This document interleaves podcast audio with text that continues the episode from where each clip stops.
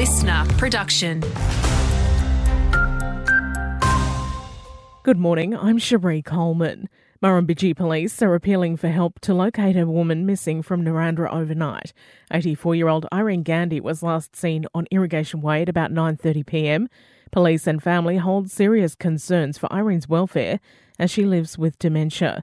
She's Caucasian in appearance, about 165 centimetres tall with a slim build and short grey hair. She was last seen wearing blue grey floral pyjamas, a pink hooded jacket, and boots.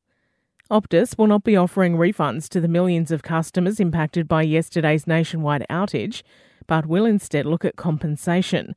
Phone and broadband services were down for most of the day, causing payment issues for businesses. Police say there were no major disruptions to their operations despite some people being unable to call triple zero. Those still experiencing issues are being urged to contact Optus or Service New South Wales. The Corrections Minister has been grilled by the opposition into the decision to swing ownership of Junee Prison back into state hands. Bronnie Taylor questioning Minister Anoulack Chanthivong at yesterday's budget estimates hearing.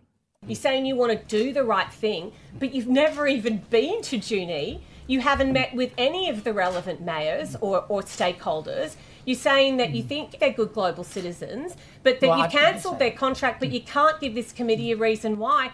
And Griffith is set to be lit up by Christmas cheer again this year with the return of the city's Christmas lights and Merry Mailbox competitions. There are prizes for Mayor's Choice, People's Choice, and Merriest Mailbox, and bragging rights for the best street.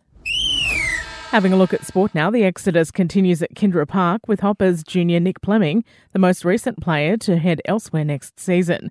He'll link up with Shay Darcy at AFL Canberra club Eastlake. The midfielder has experience in the ACT League, having played there between 2013 and 2017.